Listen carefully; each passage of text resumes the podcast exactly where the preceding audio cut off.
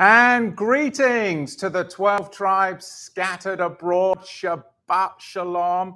Yes, we're on the funny cam again, but I can see you better in the chat. So put a little note up in the chat and give us some thumbs up before we get going on the teaching today. And make sure you do subscribe to this ministry channel here on YouTube, because it really helps get other sheep in from the pasture out there in the nation, joining the flock. And like I said last week, you can always go over there onto Odyssey, where we've backed everything up on Odyssey because of all of the, you know, New World Order globalist editing and deplatforming that goes on. So we are over there on Odyssey, and you can check us out there.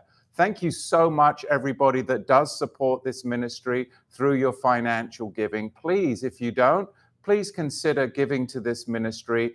Um, you can go to torah to the tribes dot com forward slash um, donate or giving. Check down one of the scrolls there. Or you can look in the description below, and you can just text Torah to the number in the description below. We try to make it as easy for you as possible.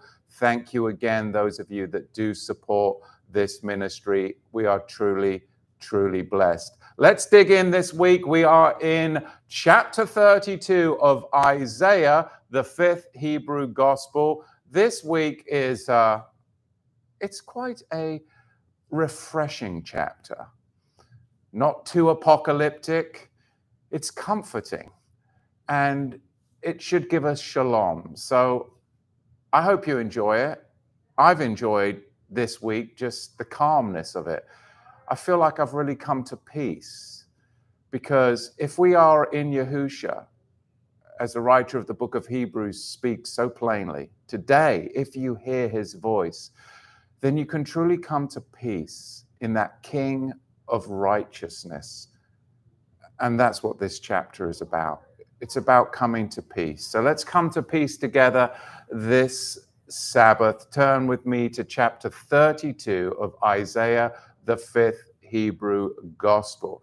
So during this chapter, Judah, of course, with Jerusalem as its capital, is confronted internally with all of its struggles, and externally with all of its trials and struggles with the invasion upcoming of the Assyrians. There's a political upheaval, the threat still that we've been speaking of the past few weeks about the Assyrian invasion is, is still looming. So the people, their leaders, they're struggling. They're struggling with their faith. They're struggling with righteousness. They're struggling with this temptation to turn back to Egypt, the temptation to be reliant upon worldly powers. And in the midst of it all, there's Yahuwah through the still small voice calling for them, calling for us. Trust, have faith, emunah, trust in Yahuwah, trust in Yahuwah, trust in Yahuwah for your deliverance. And for us to truly understand that, we've got to see more of this prophecy. So Isaiah in the thirty-second chapter here, he's going about delivering a prophecy. He's addressing the political and moral crises at hand. Now think about where we're at today.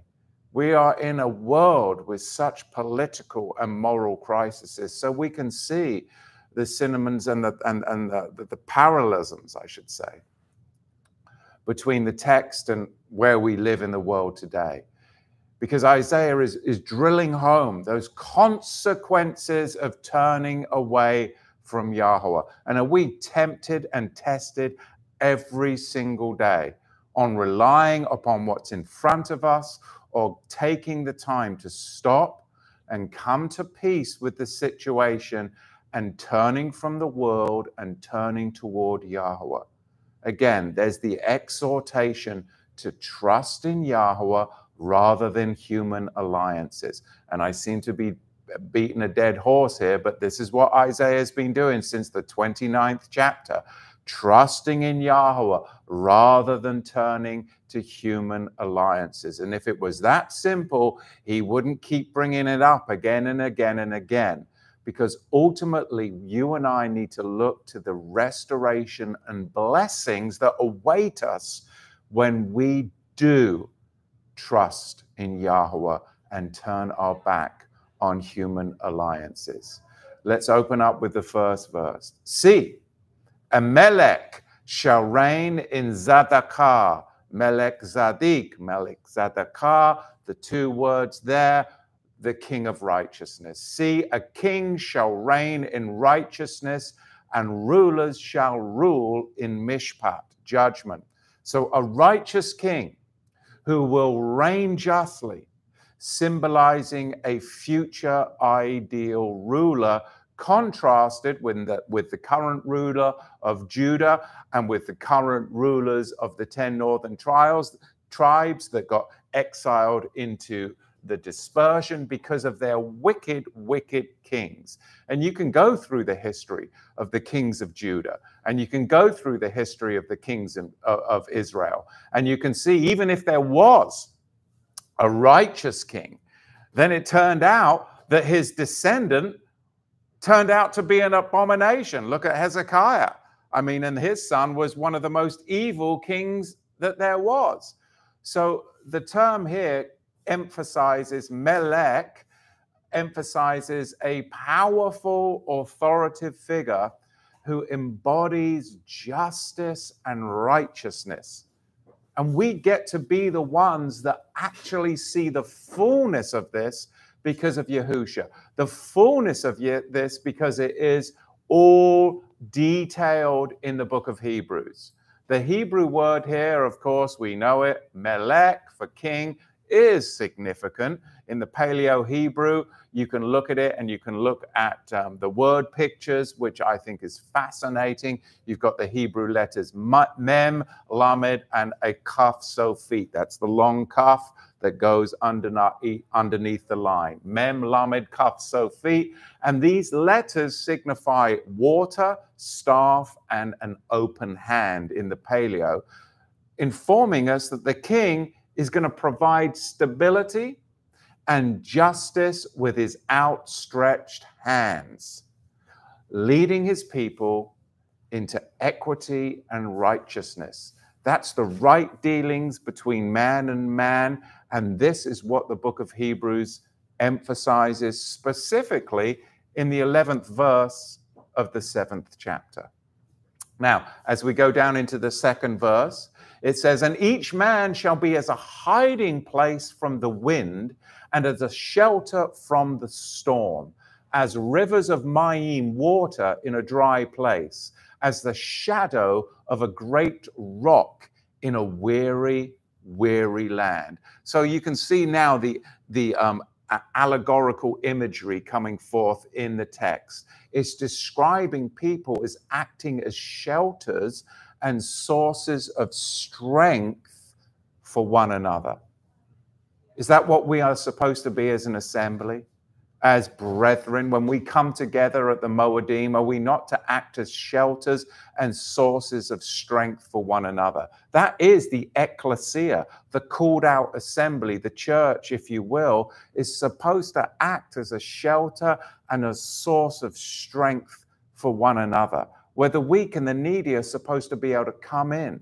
So we can see right here the use of metaphors like shelter from the wind and streams of water in the desert. What is it speaking to? It's speaking to the community, the ecclesia, the church, the kahal, providing support and solace in times of need. That is the Besorah. That is the gospel, is it not? Of what Isaiah speaks so clearly. Now look at the third verse. And the eyes of them that shall see not be dim, and the ears of them that will hear, they shall hear. Shema, Shema. And this verse here is alluding to what? Spiritual awakening, to an enlightenment, waking up from the slumber. It's symbolizing a shift in your perception, a shift in my perception, where I'm finally understanding the scripture in its historical context. To the twelve tribes scattered abroad, Ephraim and Judah, the house of Joseph. Do we understand this, or are we reading the scripture from a Western Gentile mind and then getting confused because we're seeing it from our culture rather than the culture of the text itself? Because people are finally waking up and understanding, and with that they respond in divine wisdom, Chokmah, Binah, wisdom and understanding. And it indicates what? A transformative process that then happens within us as we become more receptive to the word. Instead of fighting the Bible, we become receptive to it because we embrace it, because we see it in its historical context, and we become spiritually attuned to that state. That's what Torah does. Torah, the, the, the, the, the fence posts, the guideposts to lead us and direct us through his word. As it is written, it is written. We always go to what is written. What does the Spirit say? Now look at the, the um, eighth verse, chapter thirty-two, going down into the eighth verse here, just for time here. But the generous plans generous things, and by generous things shall he stand. So here the prophet hints at a deeper pressing in, almost like a mystical understanding of nobility. And it's, it goes way beyond social status. He's showing us how true nobility of one's character is evidenced in honorable intentions and actions. So the emphasis again is on pure equity. True equity, the right dealings between man and man, as King Solomon demonstrates to us. So Isaiah, he's foreseeing a future king of righteousness, a Melchizedek. He's foreseeing a community that supports one another. He's seeing a call for spiritual awakening. He's seeing the importance of noble and equitable intentions and actions. This is the Melchizedek priesthood. This is supposed to be the kahal. This is supposed to be how the modern assembly is to act. He's urging us to walk in righteousness. He's urging us to walk in justice. And justice, to be just, must be administrated justly. You must use equal weights and measures. You must have a balanced scale. You must support your community, and you must always point to the coming Melchizedek, the ideal ruler, which is Mashiach, which is Yahusha. Now look at the verse eleven. Tremble, you women that are at ease. Be troubled, you carefree ones. Strip yourself and make yourselves bare, and put on sackcloth upon your loins. What's that about? The prophet is admonishing complacent and secure women. He's warning that there's going to be an impending change. So the language highlights the impending unease and discomfort that will affect those that have been so, so secure in their beliefs, so, so secure in their worldly comforts, but they are going to be woken up with sharp, impending changes. And it's going to come about instantly. Better to prepare now than be caught in that situation. Look at the fifteenth verse. Until the Ruach is poured out upon us from on high, and the wilderness is a faithful field, and the fruitful field is counted as a forest. So Isaiah here, he's depicting spiritual renewal. He's got the agricultural elements again. We're talking about abundance. We're talking about the pouring out of the Ruach HaKodesh, this spiritual awakening that transforms my life, that transforms your life, and takes what was desolate and brings it into richness and fertility. Look at your life before you knew Yahusha.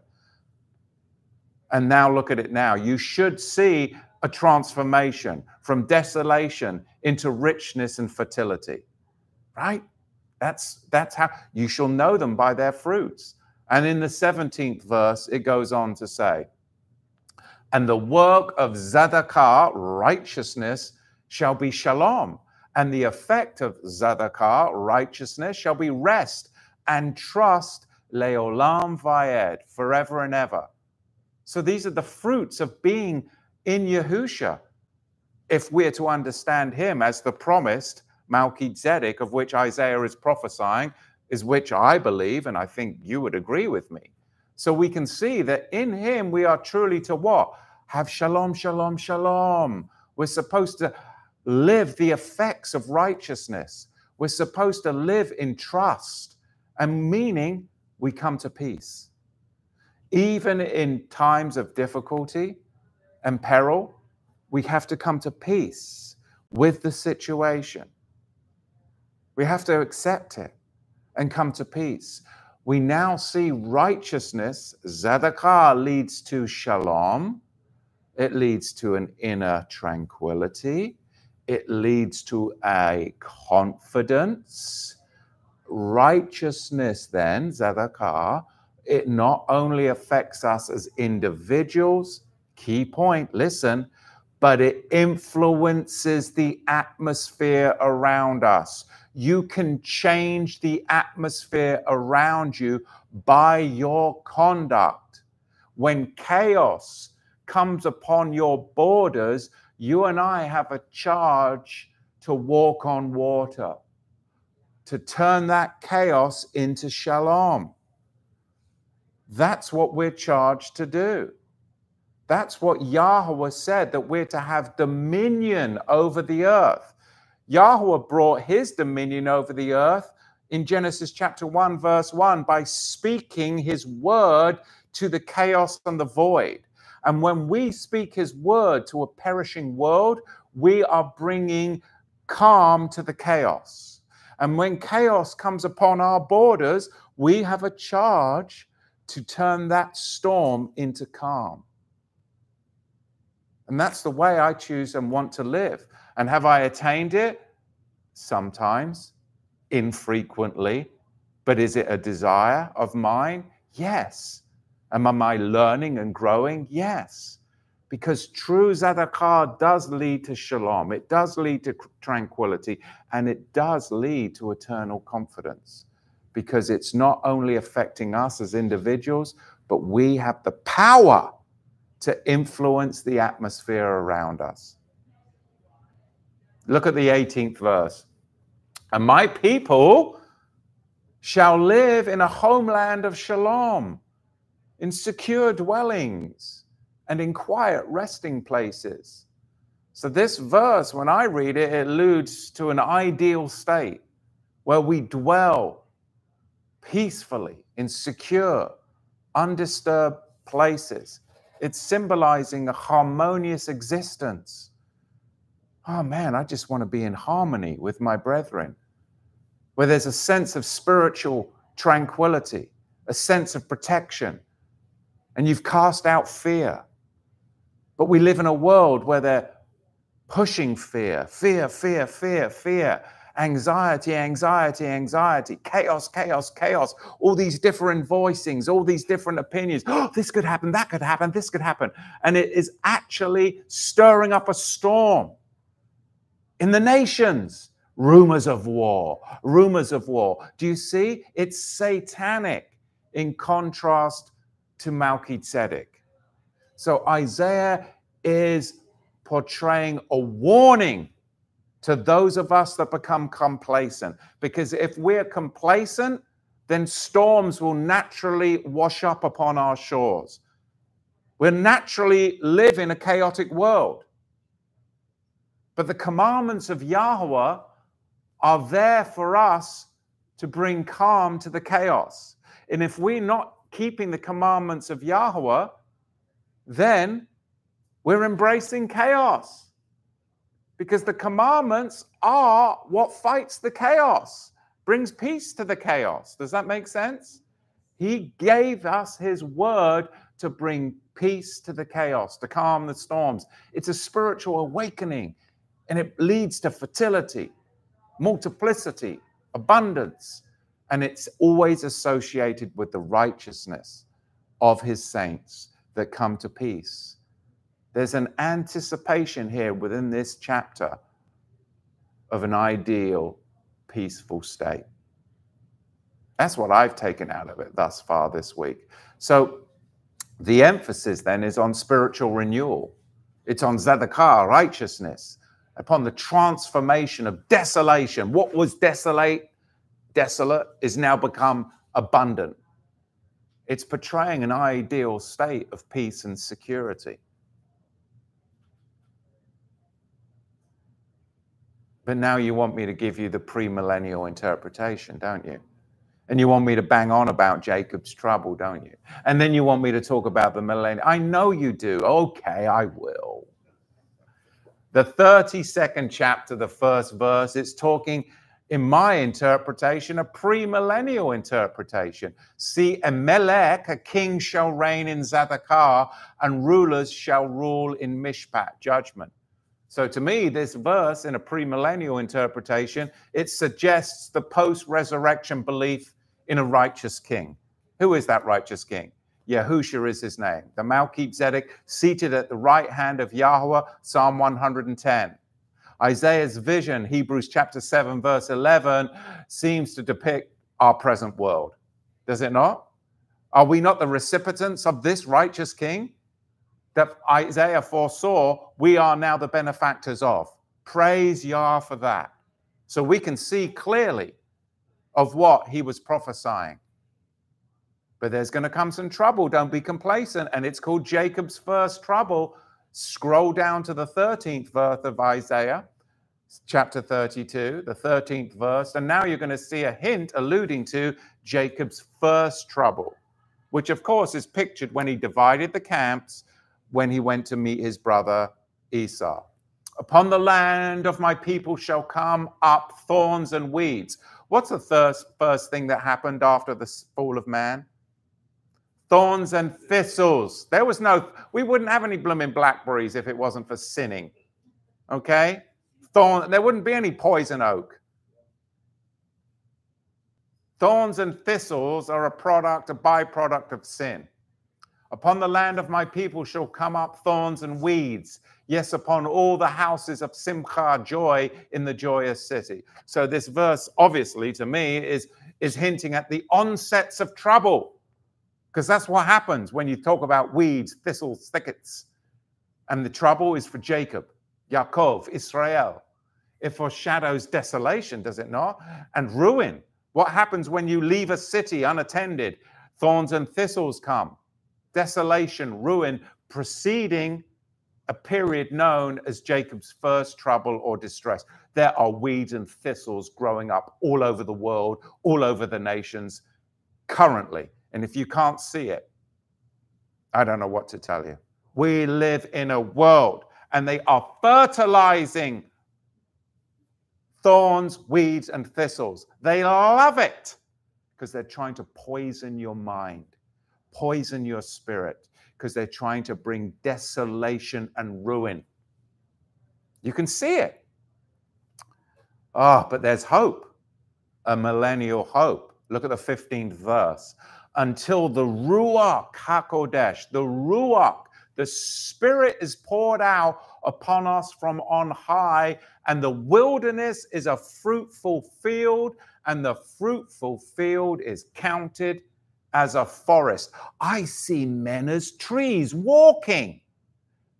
When you are touched by Yahusha and you open your eyes and you see the vanity and traditions of man, the traditions of the elders, and you start to see the word of Yahuwah alive, you become wise.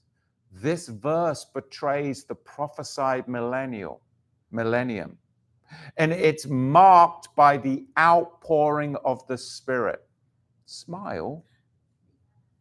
It symbolizes the transformation from desolation to abundance.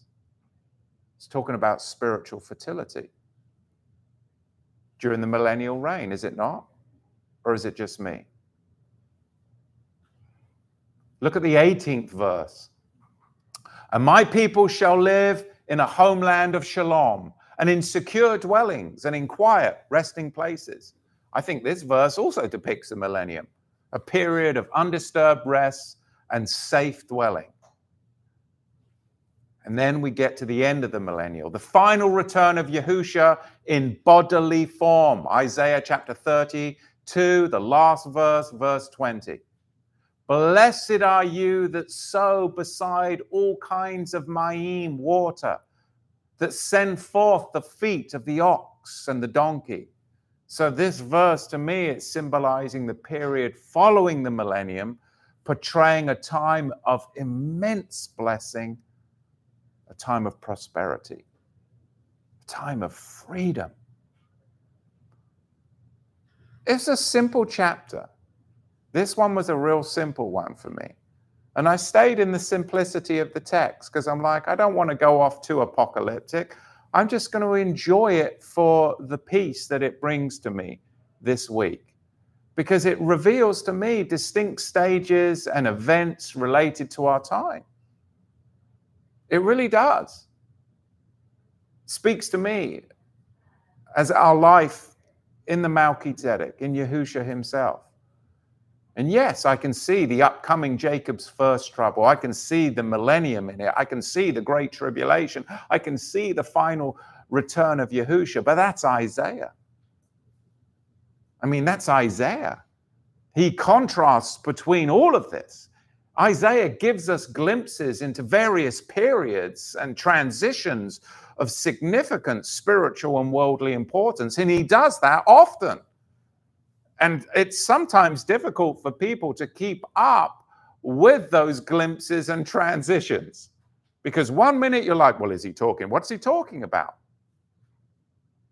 But the takeaway that I got from this week,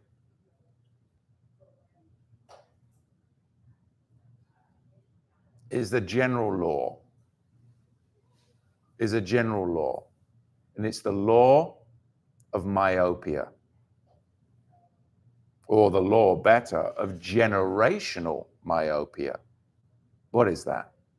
The law of genera generational myopia emphasizes how individuals and societies, they tend to forget to overlook the lessons and experiences of past generations.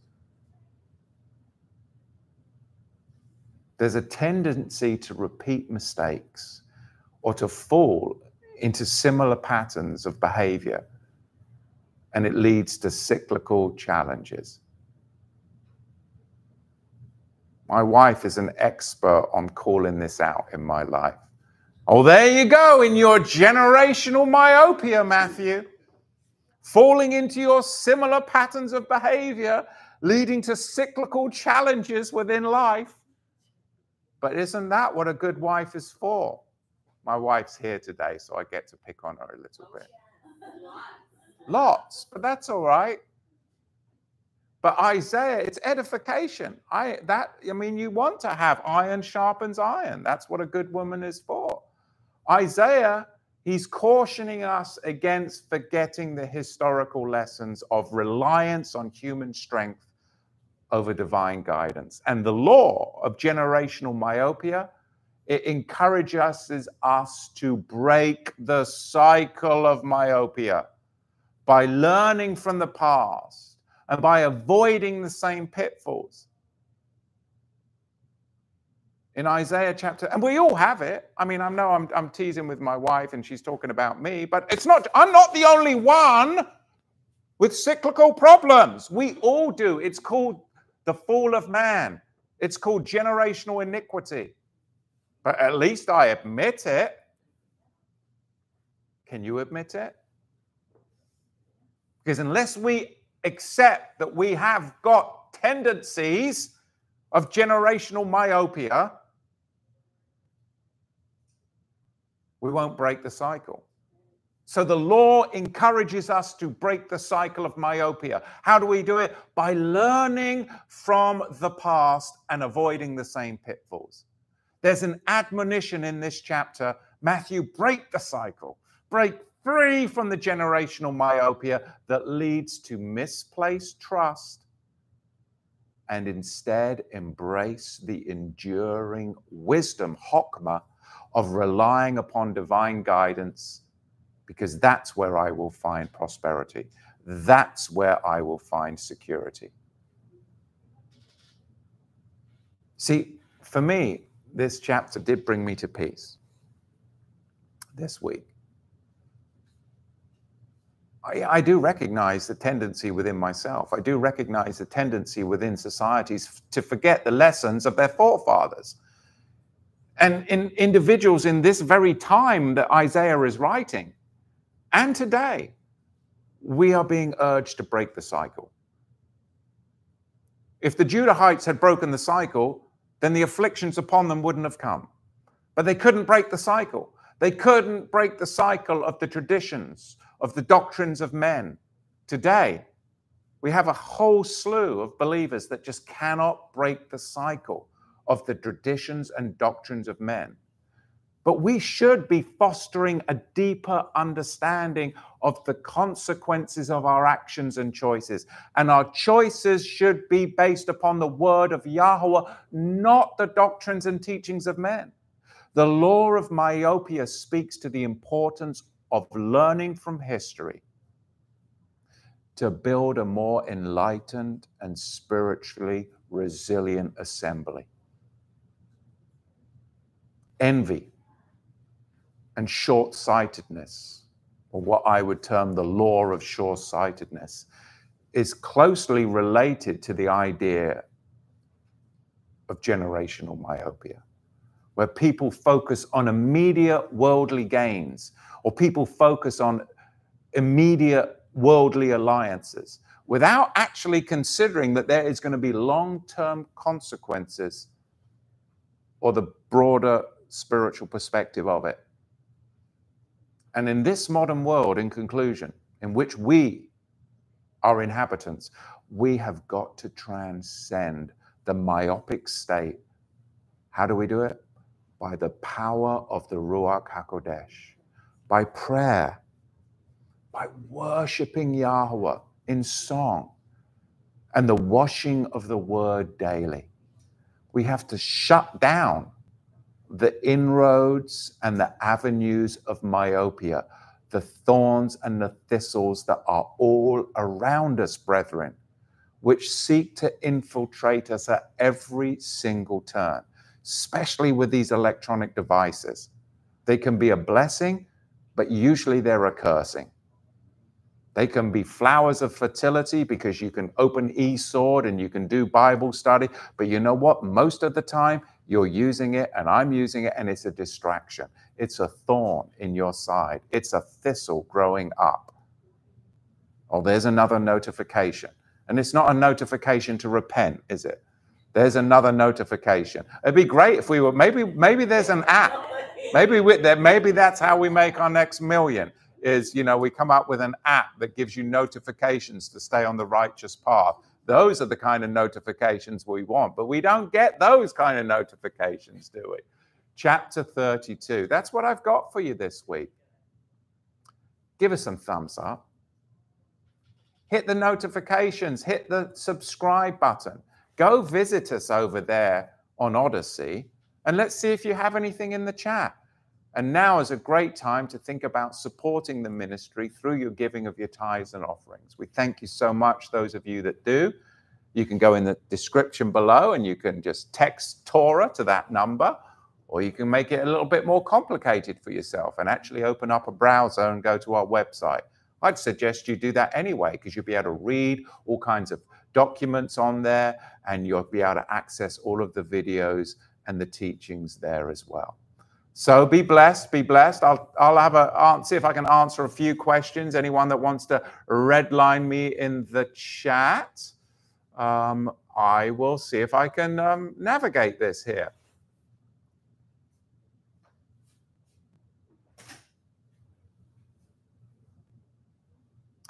Alma, Shabbat Shalom, Alma. What is the name of the person or book you refer to the last week? Without the knowledge of the two houses, one does not fully understand the scriptures.